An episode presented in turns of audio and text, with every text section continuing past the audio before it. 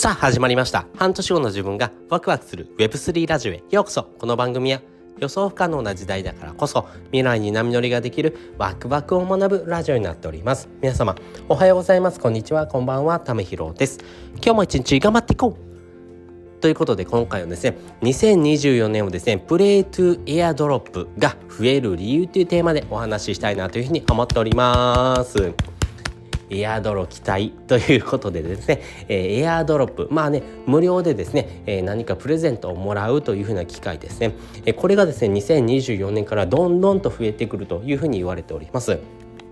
えー、私がですね知ってるだけでもですね、えー、例えばですね NFT でいうとですね小豆とかヨガペッツっていうふうなですね NFT はですねすで、えー、にトークンを配るというふうな動きをですねしております。まあね、えー、世界で一番有名なですね、えー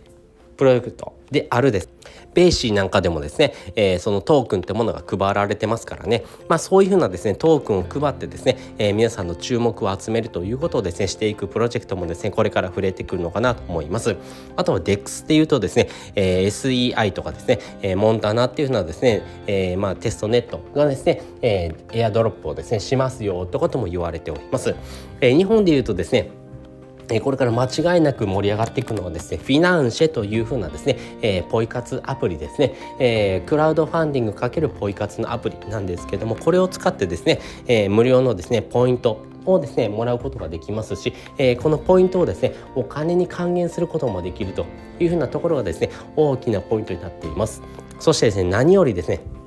これ1ポイント1円ではないんですね。1ポイントですね。10円にもなるかもしれませんし1ポイント100円になるかもしれない。まあそういうふうなですね期待値があるようなですね、えー、ものがどんどんと増えております。まあそういうふうなですね、えー、プロジェクトはですねこれからどんどんと増えようとしております。じゃあなぜですねこの2024年をですね、えー、プレイトゥエアドロップが増えるのかなんですけどもまあね世界的に見てもですね、えー、仮想通貨そして NFT そして DeFi というふうな領域はですね、えー、冬の時代っていうものをですね、えー、まあある程度ですね過ごすことができましたけども、えー、それがですねある程度花開いてきまして、えー、ビットコイン自体もですね ETF に登録されたりとかですね半減期を、えー、迎えるというふうなところではですね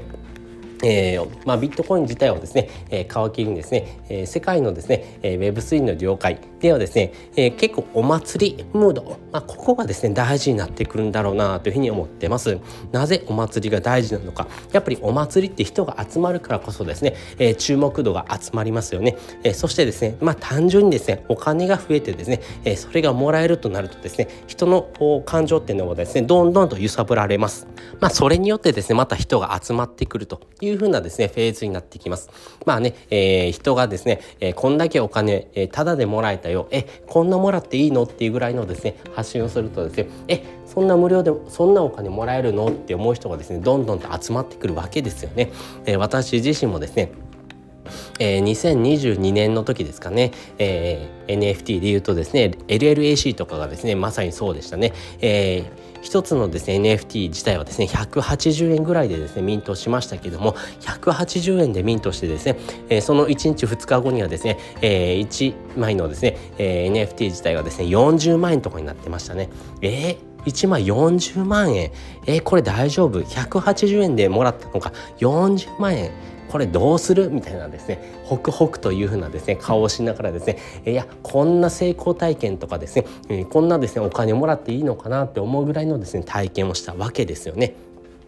まあ、それによってですね、えー、また人が集まってくるっていうふうな体験もしております。まあ、そのようにですね、えー、人はですねやっぱりお金が儲かるとかですねお金が増えるっていうふうなですね体験を通して、えー、人がどんどん集まってきますし、まあ、それによってですねお祭りを作っていく、まあ、そういうふうなですねムードをですね作ることができます。まあ、それによってですね多くの人を巻き込んでですね、えー、このプロジェクトやばいなっていうふうなですねお祭りを作るわけですよね。まあ、それがですね世界的にもですね、えー、非常に珍しいようなですね構造になっていきます。まあ、それをですね、えー、狙ってですねいろんなプロジェクトがですね、えー、プレイトゥエアドロップというふうな形でですね仕掛けをしているわけですよね。なのでこれからはですね、えー、いろんなところではですね祭りが行われていきます。えー、この祭りによってですね、えー、皆さんのですね、えー、生活がですねより豊かになってくる可能性もありますし、まあ、それによってはですね今までできなかったことができるようになる